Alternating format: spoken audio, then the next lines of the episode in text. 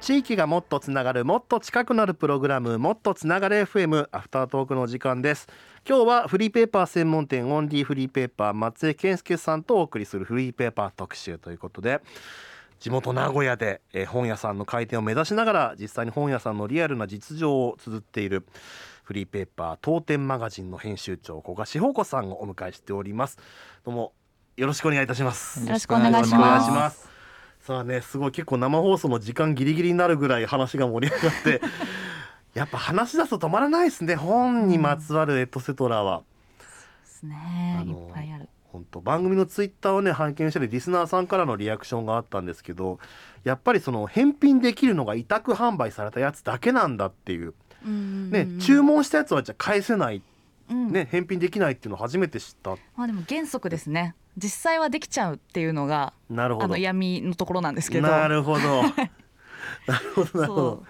そうなんです裏。技があるんですねまあ裏はまあ結構はみんな使ってるん ですけど、それが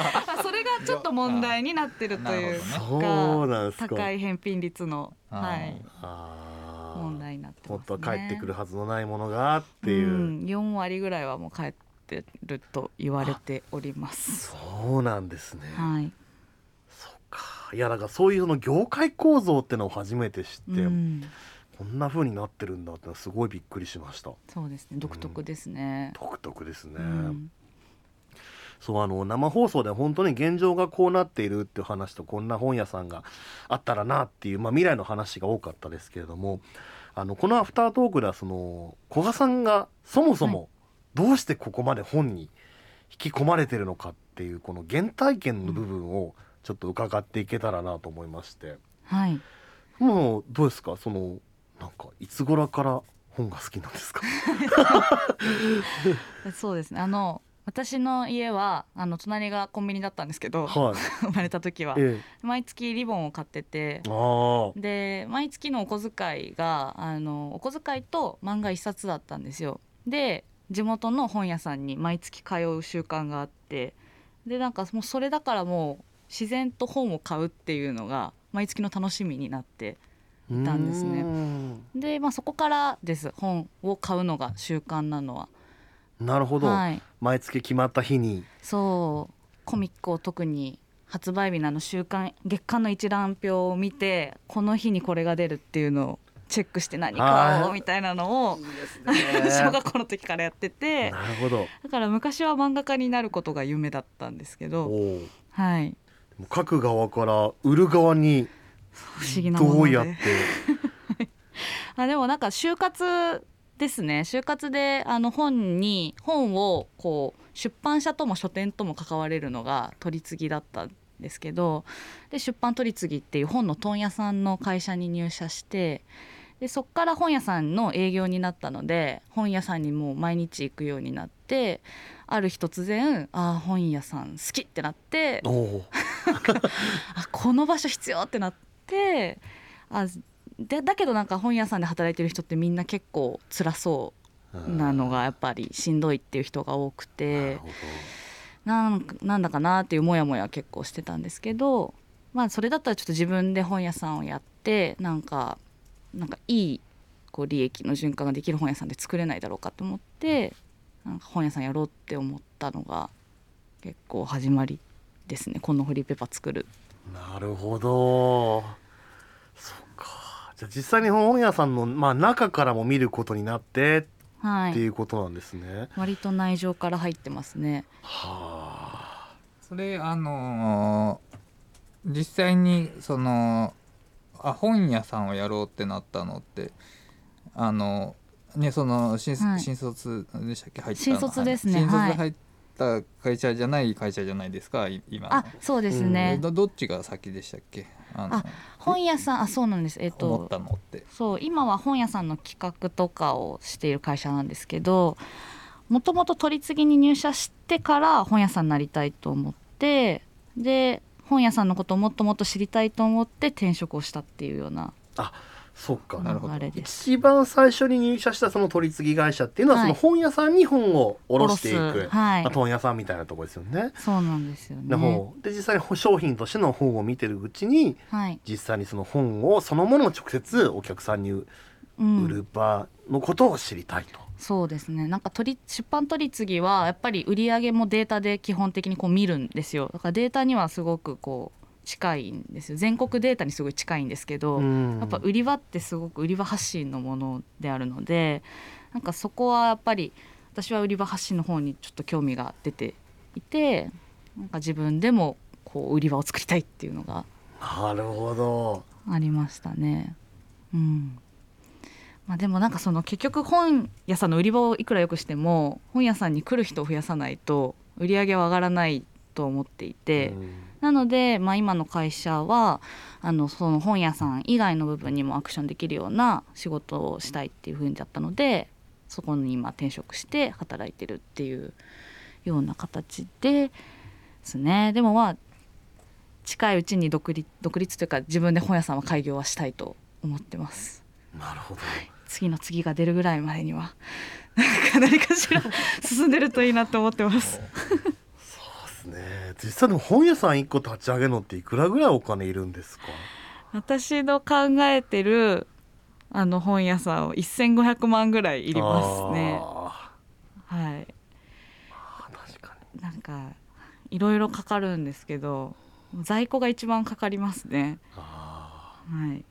もう箱一箱で5万とかなんですよああのあ。本っそってか。そううんすごい残高なんですよ確かにこう埋め尽くすためにはいっぱい用意しないといけないし。どんどんたなって本吸い込むのうで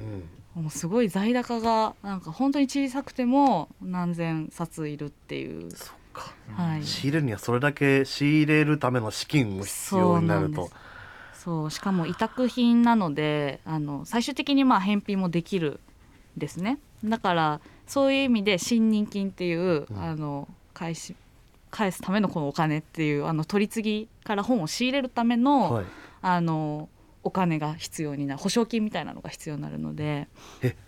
仕入れる時にさらに代金プラス保証金みたいなのが必要になるあの契約に必要になります契約に本を仕入れるっていう契約を結ぶときに、ほあのこっちは委託でうああの本を置かせてもらうので、はいええそのためにあの信用を、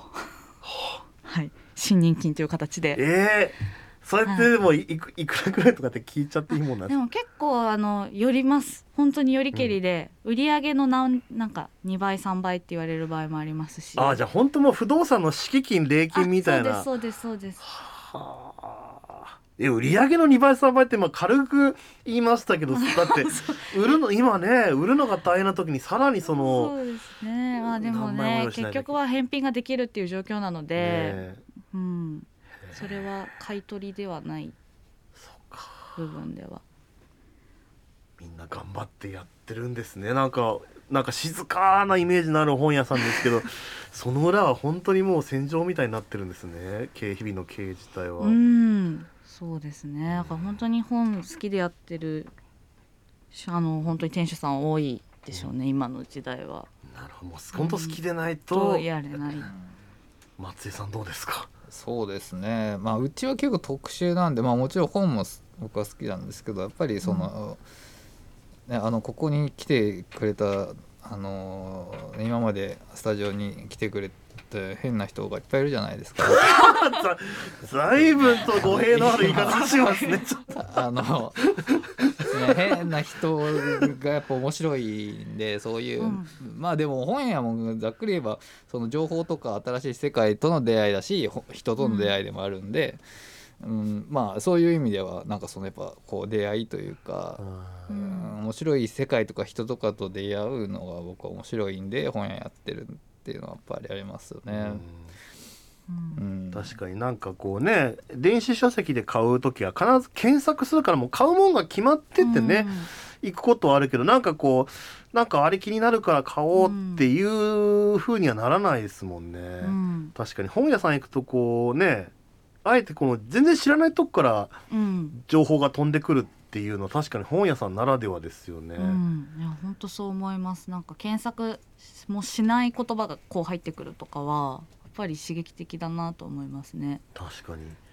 あの生放送の冒頭で僕がもう何度も買っては人にあげちゃってるっていうあの長長いタイトルのあのね世界一の映画館と日本一のフランス料理店を新潟山形県酒田に作った男はなぜ忘れ去られたのかっていうめちゃくちゃ長いこのタイトルの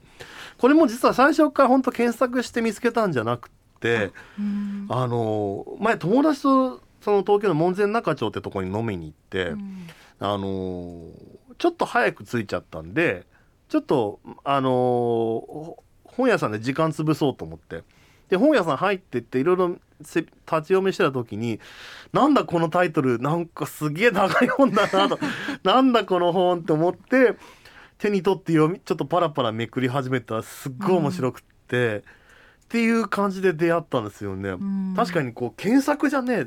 えに検索だけしてたらこの本には出会えなかったんだなって思うとそうなんかほんとフラッと本屋さんに入ったことで出会えたんだって思うと運命感じましたね。うん、そうですよね、うんしかもなんかどのコンディションでも入れるっていうのがすごくいいなと思ってて、うん、なんかどんなコンディションだはいいつでもフラッと入れるのってなんか時間つぶしの時とかなんか特に何もせずとも入れるのって本屋さん以外なかなかないなというふうに思ってるんですよ。うん、なんかファミレスとかもちろんなんか食べないといけないし、うんそう、まあ、服屋さんも何かしらこう買わないとみたいなプレッシャーもあったりしますけど、なんか本屋さんは唯一こう入ってもプレッシャーに感じないというか,、買わないで出てくことも全然あったりもしますし、確かにうん、なんかそれってすごいなと思います。そうですね確かに、うん確かに服屋さん入ってねそのままププラって言って もあれってなっちゃうけど本屋さんは確かにあんま抵抗ないですね。うんすごい敷居とかハードルが低いなと思いますね、うんうん、ちょっと反公共というか、はいはいはい、確かにそうだな確か反公共ってのはなんかそんな感じしますね確かに、なんか気分別の本屋さんとかあったらいいのになって何別ですなんかか落ち込んでるあ時気分専用別 めっちゃハードル高くなります ね高やっぱり高い自分落ち込んでるのかなって確認してからしか入れないですよねまあ確かにウキウキの時に落ち込んでる専門のにはいかないですもんねどうやって判断されるんですかねあ確かにレフェリあれーのはなんか体のなんかこうサーモグラフィーみたいのを感 知してプーってなるんじゃないオーあのあの入り口でああのなんかあの税税関みたいな感じでプーってなってこうあダメ入でれすませんってめっちゃハードあル高いどんどんな品揃えなんですかねーもうなんかねそうどんな品あぞでもあのあのあどこでしたっけあの吉原の中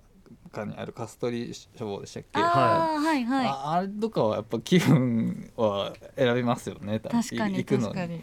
なんか私なんはか入フ るフラットは入れないですよ ねあそこ勇は気いりますよね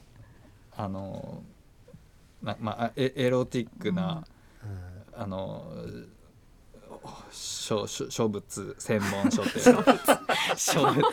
書物専門書店ですよねちょっとムラムラしちゃった時エのロティックう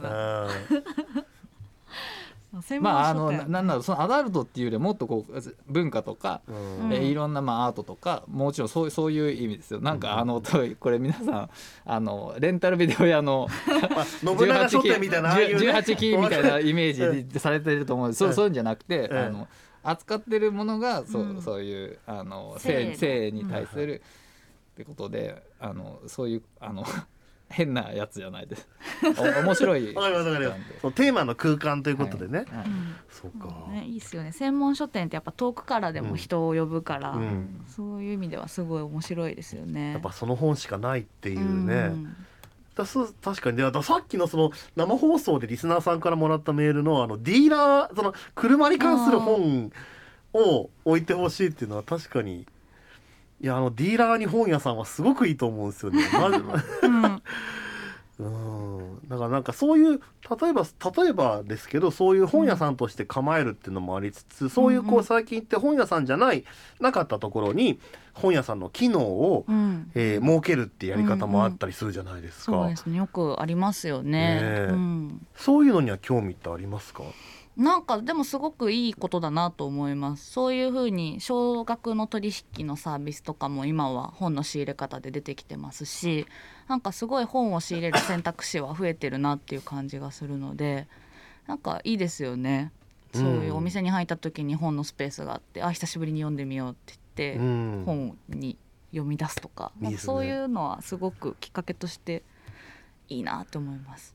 あとはお店のこともすごい店主さんのことが近く感じるのかなとかは思う確かに、思います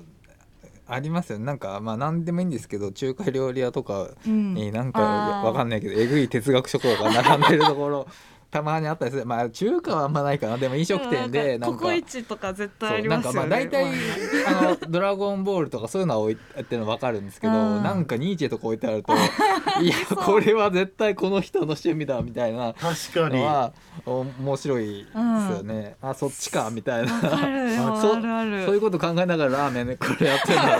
からこのあのいいですね湯切りにはなニーチェのどの哲学が入ってるんだろうって。ねうん麺を叩くときお前麺もまたお前を見ているのだっていうとかなあね考ねえななんかがらやってんのかなっていう哲学が、ね、本当に本棚って出ますもん見ねえると面白いですよね。ニーチェを見ながらなんかもうくったくたになった刀削麺とか食べたいですね なんか味ってなる味が濃いってなりそう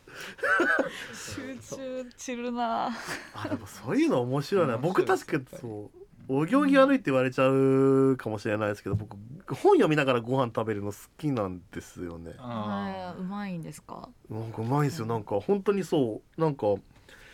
なんか世界が広がっていく感じなんかだからピクニックみたいな感じなんですよだからもう本がうん景色になっててその世界のその本の世界の中でご飯が食べたいなって思う時があるんですよ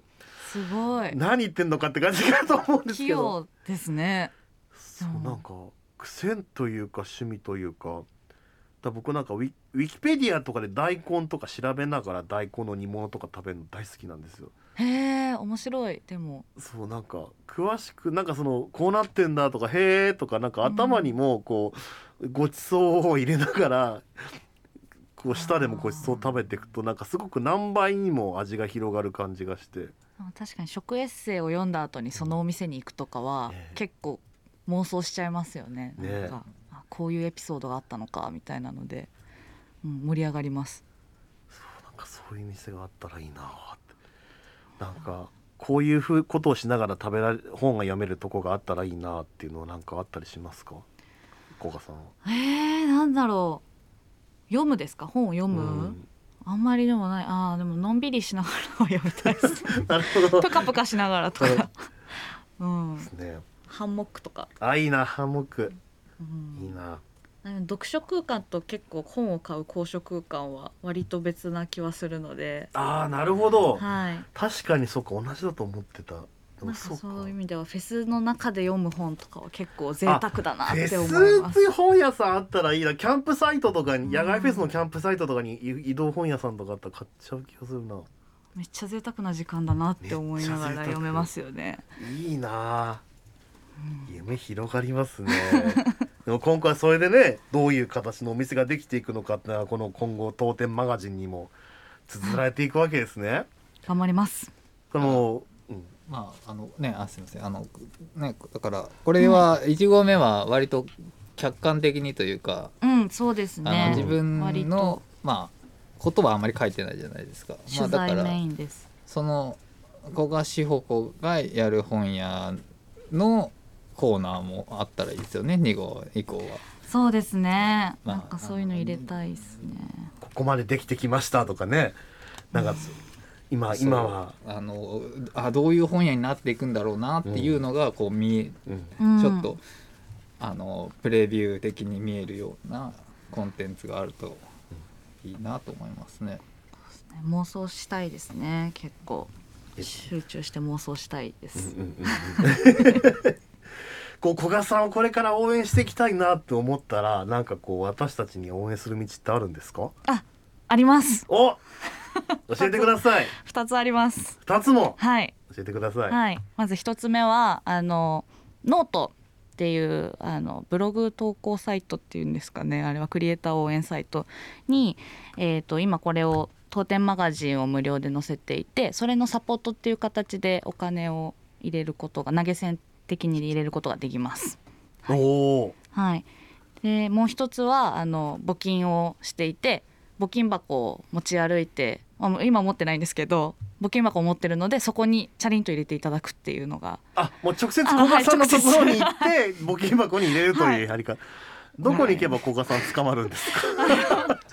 その辺を歩いておりますその辺を歩いているので もし あのイベントに出る時とか、はいええそういった時はあの貯金箱募金箱を持って、ええそこに。 GPS つけといた方がいいじゃあない私に、そう確かにあの歩く歩くあのフィジカルな募金箱やってるフリーペーパー発行者の人 誰もいないんでそう一番ですこねれあの走りだと思う。確かにパイちオょっニアをとね持ちます。確かにまずは持ちます。持ってちゃんとはねい、じゃらじゃら言いながら。おじゃらじゃら言ってあと胸のとこに「オズレム」って書いてあ る女の人を探せばこれからもこれしか 着れない。夏でも、あそれのなんか懐くないの それここは。着るしかないです。袖を。ちょっとねリメイクで脱着可能なやつですよ。すごいフィジカル。今後でもイベントとかには出られる予定とかはないんですかあのそういうはい、んイベント毎年あの名古屋の方で11月頃に自分のイベントをしているんですけれどもそれ以外にもあの特イベント呼んでもらったりとかたまにあるのでそういう時にはい募金箱持っていきます。古賀さんもツイッターやられてますもんねあはいツイッターやってます。なんかツイッターとか見ればわかりますかそこらあ辺のツイッ情タ報ーではいあとおはあの当店マガジンのサイトもあるのでそこで出し てます。わかりました、はいじゃあぜひね古賀さんが今どこに募金箱を持って立っているかっていう のは随時そのツイッターとおしゃれのウェブマガジ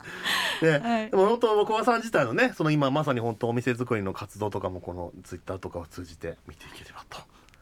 はい思いますありがとうございます。は松江さんいかがでしたか今日は